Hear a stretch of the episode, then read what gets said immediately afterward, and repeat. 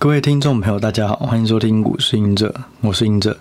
那在上一集回答了杠杆的这么多的 QA 以后，我们来分享一下我对于使用杠杆的一些心得或是一些方式。那还是要风险提示，就是这一集跟上一集一样，杠杆千万不要轻易使用。那这个内容还是比较适合有投资经验的，并且能够停损的，然后对于自己的投资心理素质也比较有一定的水准再去使用哦。那多学多听 OK 啊，都很好。那但是这一集不要听到就马上去尝试了，一定要去多摸索，多累积更多经验再来使用会更好哦。对，因为我真的很怕大家听了以后，哇，原来是这样哦，赶快去试试看，我可以试一点点就好了哦。小玩，慢慢去抓手感，那我都 OK， 但不要一不小心赚到钱又压更多，一次就可能就 GG 了哈。好，那我先来提一下为什么我会突然想要分享杠杆，还有不同的商品之间的玩法。不好意思，还是要回到感谢 M 平方啊。我说真的，就是 M 平方对我的启发非常的大，因为跟他们这个团队的交流，我老实说，我们这种做股票的人，其实以前我们大部分的投资机构是这样，就总经的人呢，会某个程度来讲会瞧不起股市，就哎呀，股市其实都是因为这种行情好的时候大赚，行情不好就赔，所以根本没有什么选股嘛，选股没什么用啦。啊，我们看个股就是哎呀，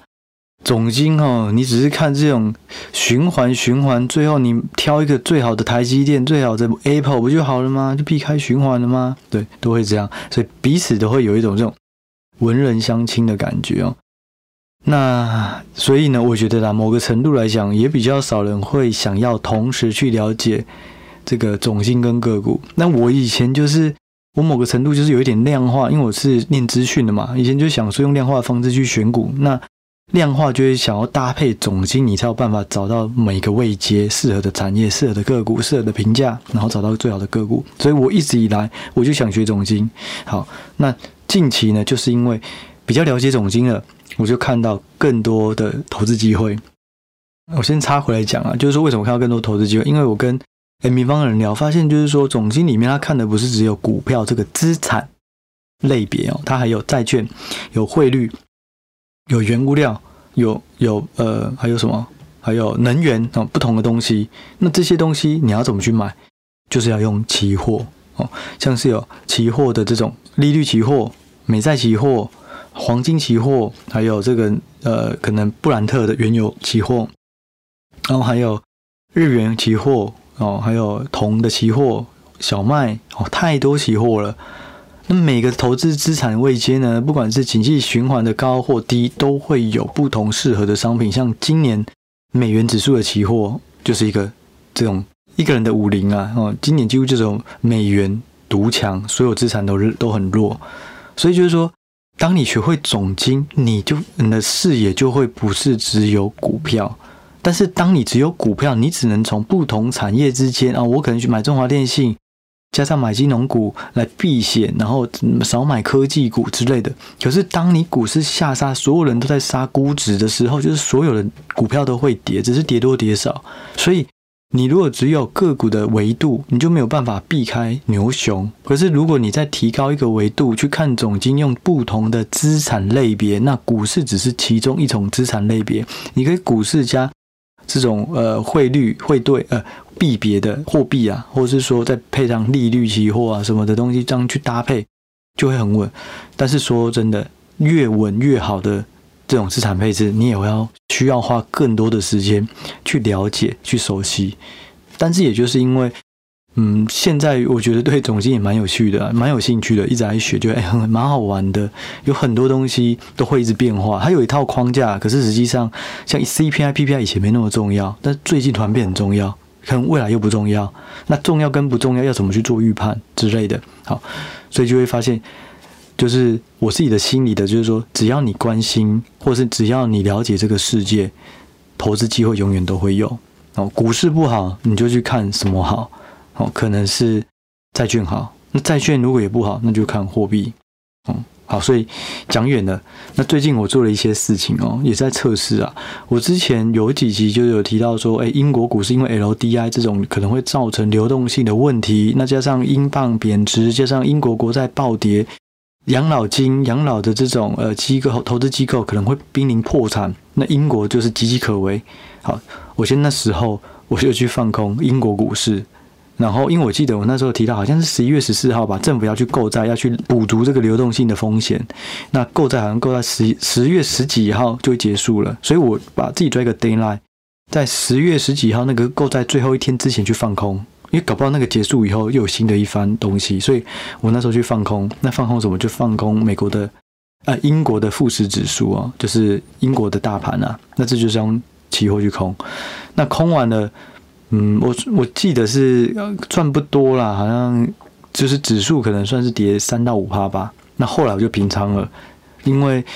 那个本来要减税，后来不减税，而且那个财政大臣也换了，后来首相也换了，那这些都已经变成我原本看坏的理由都不见了，哦，所以我就平仓，所以就小赚一些。赚到这些以后呢，我又去买了台指哦，那买台指我就从18000一路。套到15000，都一直加，因为都是用分批啦。其实我觉得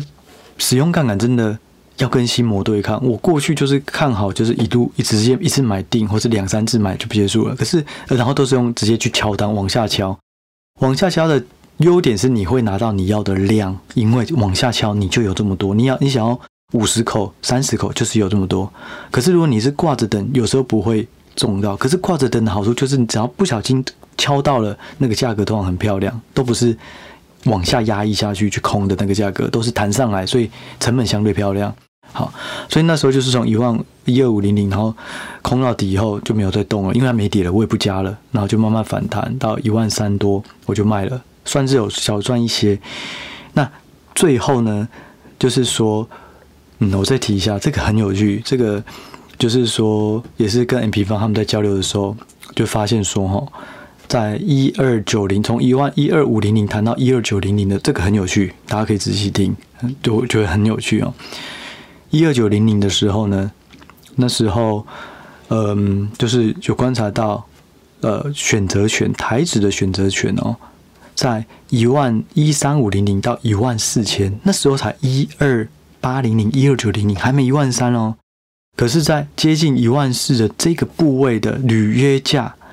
一个月内哦，那时候还快11月而已哦，然后11月底要结算的这个履约价，居然10月要结算的履约价啦，居然14000这边有超多人在买，我记得金额是有超过10亿，这个金额在过去来讲很少出现，就是怎么会有这么极端的例子？刚跌破13000。从12500你慢慢弹上来，也还不稳，一天涨一天跌，一天涨一天跌。可是居然突然有很大的资金在14000点结算这里大买10亿的资金买权，也就是说他认为一个月内有机会从13000不到涨到14000。大家要记得哦，这个如果是选择权的话，就是如果没有中14000，最后结算就是归零哦，什么都没有。但是神奇的事情发生了，就是现在已经到14500了。好，那我那时候就是到13000的时候意识到这件事情，我也发现技术线型跌不太下去，然后道琼领涨，费半跟那个纳指也慢慢转涨反弹一些，线型还不错，有点打理，然后我就去买了选择权。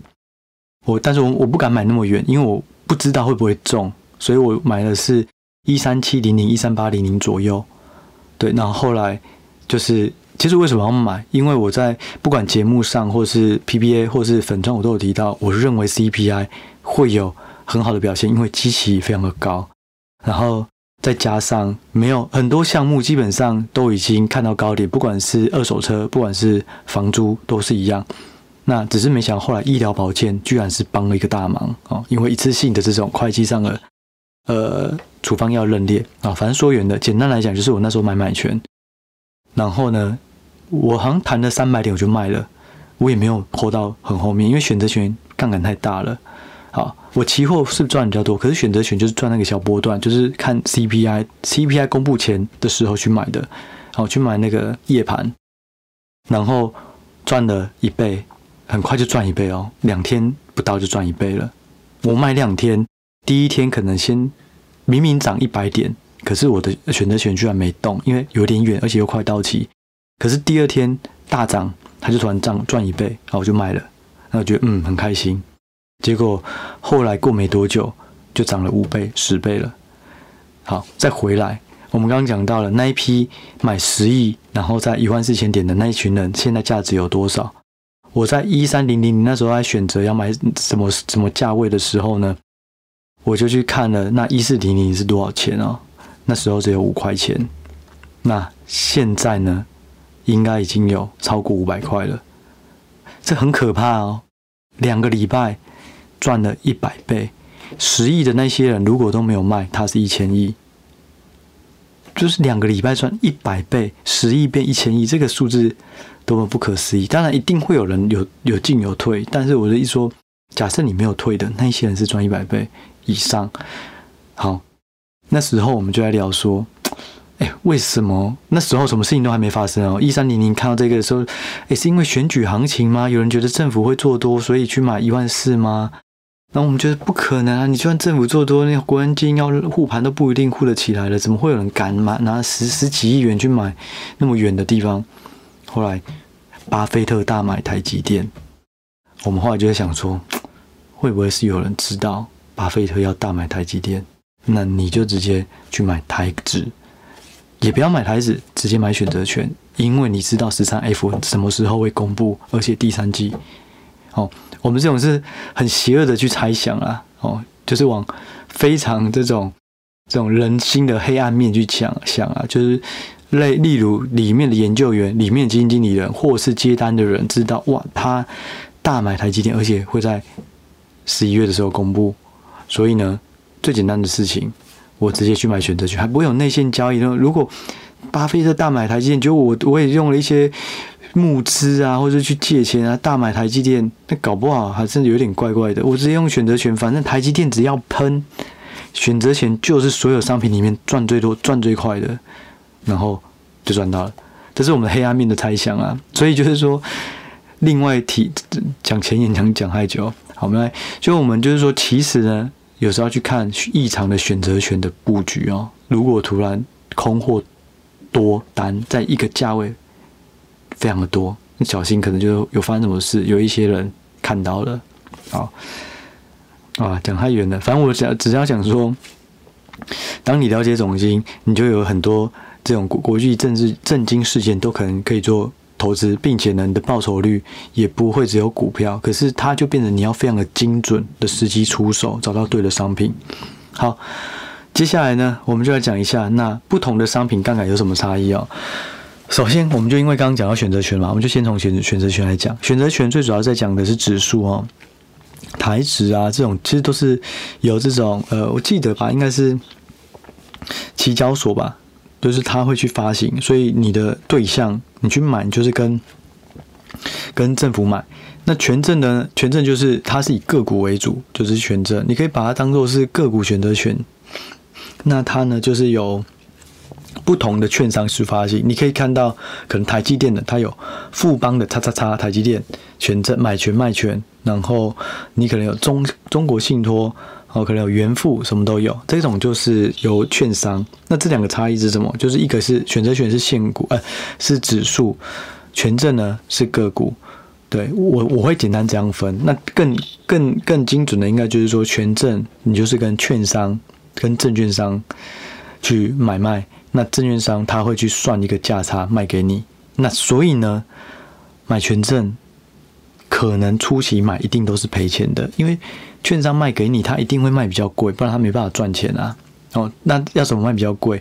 他就会抓有一个叫做隐含波动啊。这个选择权有点难，就是说它有一个公式去计算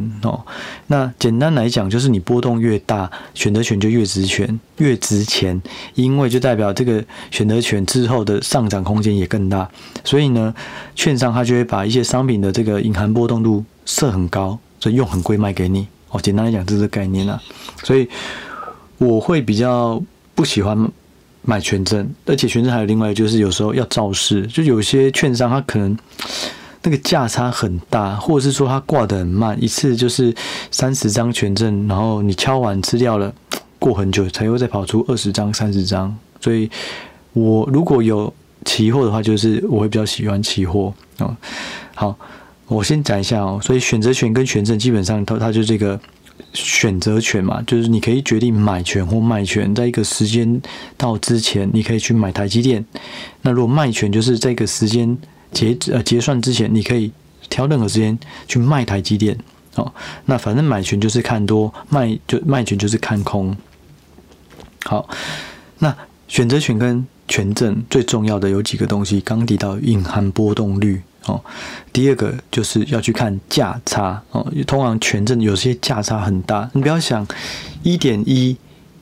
跟1，假设一个买盘一个卖盘，它挂1块跟 1.1， 其实它已经差 10% 了欸， 1.1 除以1就是 10%， 就是有一些价差很大，你用数字很小看不出来，你把它乘以 1000， 你就是一个是1000块，一个是1100块，一个 tick 差100块，这个多大啊？所以它就 10% 了，所以要注意这个价差哦，就是说买卖盘的价差。好，再来就是说选择权跟权证有一个最好处，就是它再怎样都顶多归零，它不会被催缴保证金。可是期货呢，它是会被催缴保证金的。所以选择权就是我放50万进去，我放20万进去，顶多亏完这20万，这50万就没了。哦，你不会再跟我要钱了，所以我知道我的下档风险最多损失多少，这是选择权的最大好处啦。好，那但是呢，你要找到对的选择权商品就非常重要。它跟期货不一样，你期货只是选到期日不同，反正就是看多或看空嘛。可是选择权你要选到期日，你要选履约价，我觉得这两个东西是最重要的哦。到期日就是说你是1个月内会到达你的认为的价格，就像刚刚提到的13000的时候你敢买，在11月就马上会碰到14000，哇，那个时候超级便宜，没有人相信，因为这个就是几率嘛，你几率发生越低就越便宜，几率发生越高就越贵，所以那时候13000的时候你买14000就很便宜。那些人可能就是有精准算到，你再怎样台积电如果被买上去都会拉个500点800点，哇，他就敢买在那个价位，所以买的价位很重要。如果那时候13000，他买的是13200，哦，那可能没有赚那么多，顶多就是赚个2倍3倍，而不是100倍。所以你买选择权比较麻烦，就你要去精算，在什么时间点的时候，它有机会会涨到什么价位，你要去买最敏感的那个地方。假设13000。然后最后是涨到14000，你买到14000或13900，那个最漂亮，杠杆刚好放大到履约价，那时候是最大的哦，最敏感的。有兴趣的大家可以去看一下选择权的一些基本概念啊，比较就是有一些难度，但是我觉得蛮有趣的，因为选择权它又可以做多空买卖权，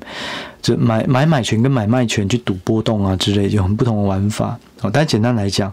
就是要注意到期日还有履约价。那选择权杠杆大家都很喜欢问几倍几倍，其实它没有一定的倍数，你要看履约价格，就是结算日的时候你要用多少去结算的那个价格跟现在的价格做比较，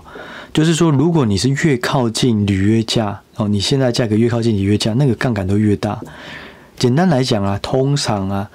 权证都是3倍到5倍哦，假设你100万买个权证，你可能就等于你用了300万到500万，所以它这个杠杆是比融资还高，融资差不多是 2.5 倍、哦、简单来讲，但是实际上会因为履约价跟现货价格的差异而有所不同。好，那再来呢，就是说时间价值，就刚上一集讲时间价值非常重要。选择权呢，它快要到期的时候，如果它没有涨够多，就算有涨，它可能就算它追踪的那个指数有涨，选择权本身可能还是下跌，因为你已经来不及了，时间价值都要吃掉了。那大家觉得剩下有限的时间内，你应该涨不到目标价，所以就算有涨一点，还是会亏，还是赔钱，这是有机会发生的，这大家要务必注意。如果是现股，如果是期货，如果是融资，不会有这件事情。有涨就是赚，跌就是赔，下跌就是赔，不会说有涨结果你还赔。所以这是选择权的特性，所以我认为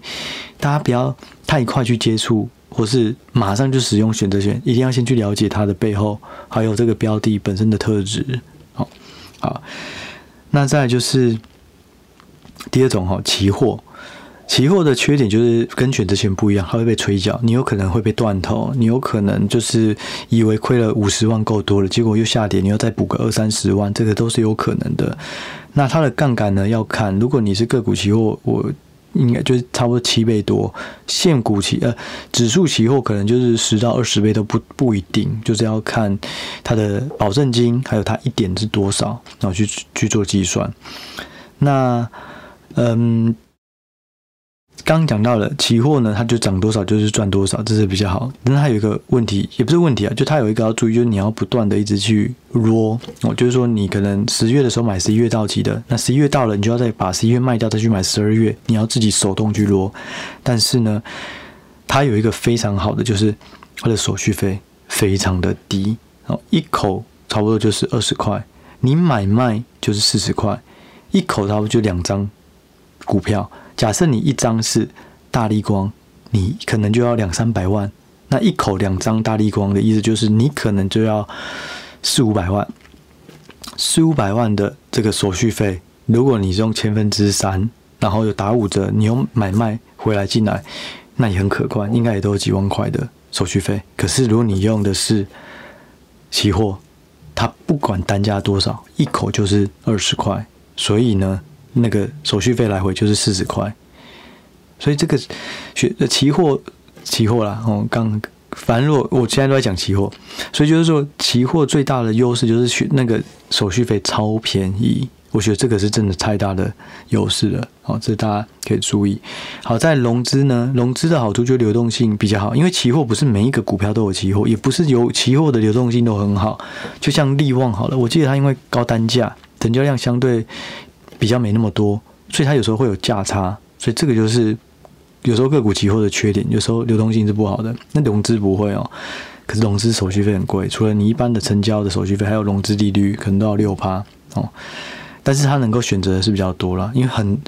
很多商品都可以融资，但是能够有期货的商品反而有限。好，那最后一个就是借款，第4种杠杆。借款就是资金比较没弹性，因为它会有现金流，然后你必须要偿还，所以而且不能马上借，不用了就马上还，所以这个是大家要注意的。可是它的利率相对是比融资低啦，你用房贷增贷可能 2%， 然后用这个融资还要 5-6%。好，那接下来呢，我们就来讲一下怎么使用或是我会怎么用。首先讲选择权，最简单来讲就是事件型交易，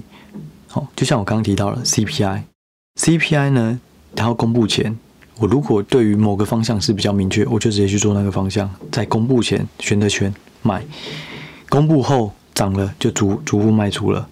为什么要那么快？因为我不想要去被时间价值吃掉。我刚刚提到选择权的最大变数就是时间价值，有时候涨不够多，反而还亏钱。所以我认为，对我而言呢，选择权是非常适用于事件型交易，然后它又可以锁住你的最大亏损。好，假设我30万去买 CPI 会涨，那我可能看错最多就是亏30，可是我看对可能就是倍数起跳。不一定倍数啦，还是要看商品，还是要看选择权的履约价到期日啊。我只是举例而言，也就是说锁住最大亏损，然后能够放大你的利润所以我觉得选择权比较适用于事件型交易，不要长期拥有除非你真的就像那一群这个超级聪明的人一样，你在13000就知道14000，那当然你就去买，然后放个1个礼拜让它到期都 OK。对，可是我们不是这一群人的话，就要小心时间价值啊。那再来呢，期货呢，我认为它是可长可短。刚讲到的，因为选择权有时间价值，所以它比较适合是短线的，尽量不要太久。那期货呢，就可长可短，因为它比较线性的哦，就是涨多少点就是赚多少，跌多少点就亏多少。那最大优势就是刚刚讲的手续费，好、哦，这是所以我认为，如果呢现股它是有期货的，那这个股价超过100块以上，我觉得就是只用期货。如果有流动性哦，那个手续费真的差太多了，好、哦。好，那融资呢？融资就是习惯现股操作的人，你对于期货选择权了解没那么多，那就是用融资，但它代价就是成本比较高，因为利率比较高。最后一个借款，你就是要留意现金流。所以这4种呢，我其实就是分3种啊，你就是现股，现股就是期货买不到的，选择权没有的，那就用现股。那如果期货有的，你就用期货，除非流动性不好。哦，那选择权呢是特殊事件型交易哦，例如联发科要公布财报了，你认为联发科公布会很好，那你就可以在联发科公布前去买权证哦。对，不过我讲这些我还是很担心大家就开始乱开杠杆哦，我还是要一直叮咛大家，就是说这种杠杆呢都一定要非常的谨慎使用，如果不熟，请你不要用哦，就先摸透了再说。因为杠杆你真的一输就很难再拼回来了，好、哦，所以一定要非常留意哦。但是我也希望大家对于杠杆有一个健康的概念，就是说它不是绝对的一个不好的东西，它就是一个工具。可是呢，当你如果还没有那么纯熟，你只会骑脚踏车，就不要去开汽车，不要去开飞机，不要去开火箭，因为你在骑脚踏车的速度很慢，所以你或走路的速度很慢，你可以轻易的避开前面的来物。可是如果你是开火箭或者开这种汽车跑车，你那前面的速度很快，你要反应能力要很快，你要刹车转弯都要非常的敏捷，所以对这需要有经验的人哦，所以还是提醒大家一下，就是一定要使用杠杆，一定要非常小心。那如果没有把握，就不要用杠杆哦。但是多学习、多了解，对投资都是好的哦。好，那最后呢，我就来跟大家聊一下，就是说，当你了解了总经以后，除了刚刚讲的那些指数啊、个股的标的以外，你就打开了非常多的投资机会哦。举例而言哦，就是说，假设你看好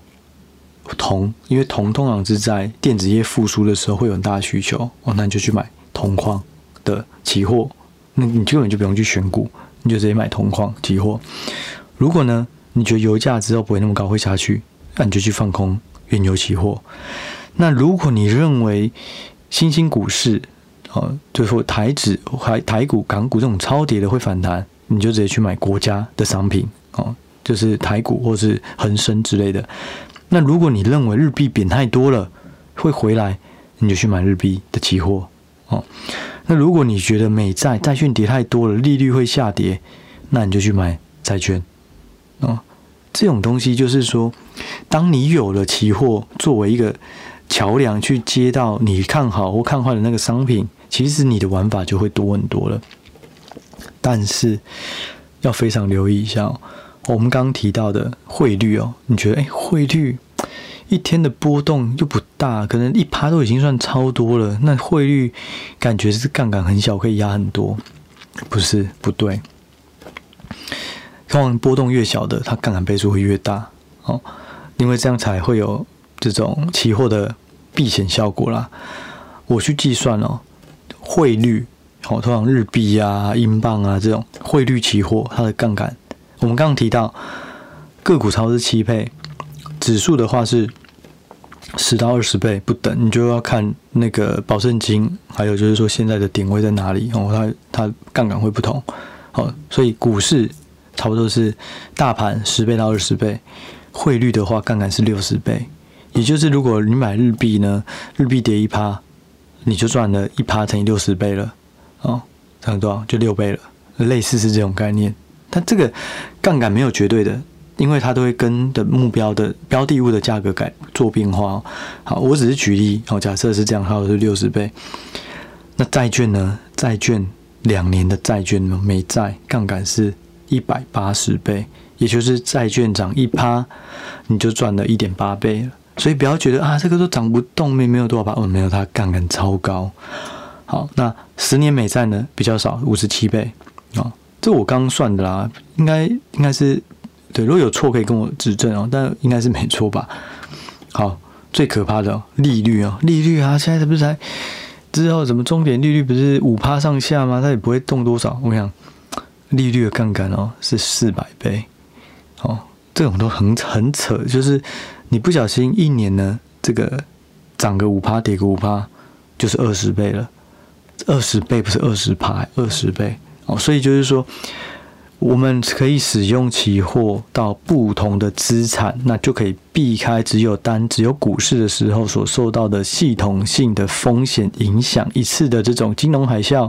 或者是一次的黑天鹅，你股市全部都被杀。那可是，如果你有不同的商品、资产、商品类别哦，你就可以做一些避险哦，一些配置。但是同时要注意，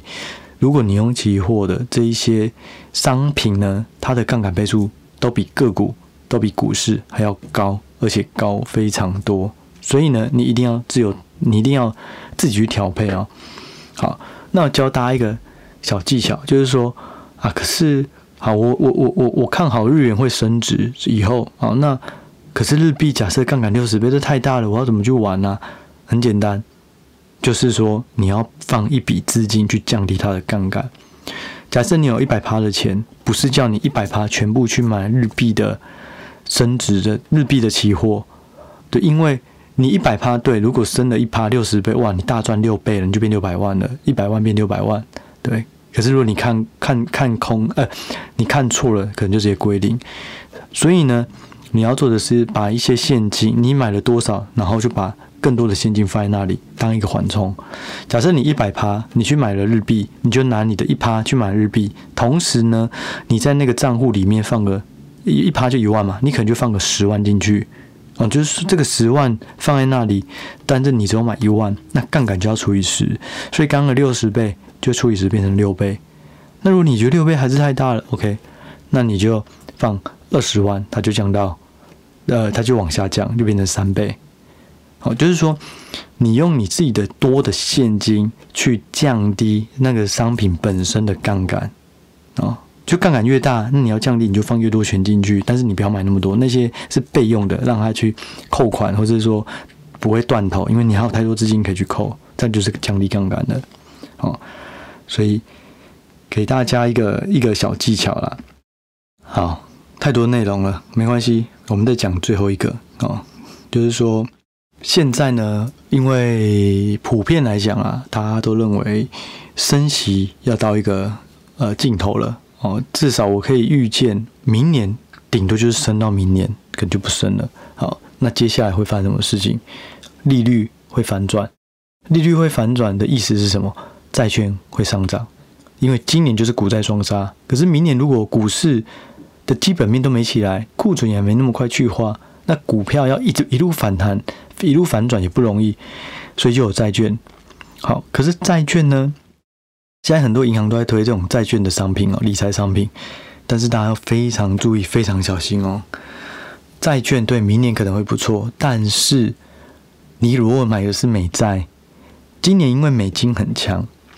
如果明年降息，美金就会走弱。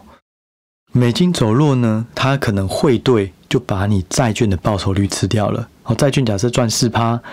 美金贬值贬 4%， 你就没有赚了。所以大家要非常留意，如果你想要切到不同的商品，尤其是债券的时候，一定要注意汇兑的变化，用汇率跟债券本身的报酬率两个做比较，综合判断，那才是真正的报酬率。好，所以对我而言啊，就是说，如果你有期货，你了解怎么使用？那其实你可能啊，假设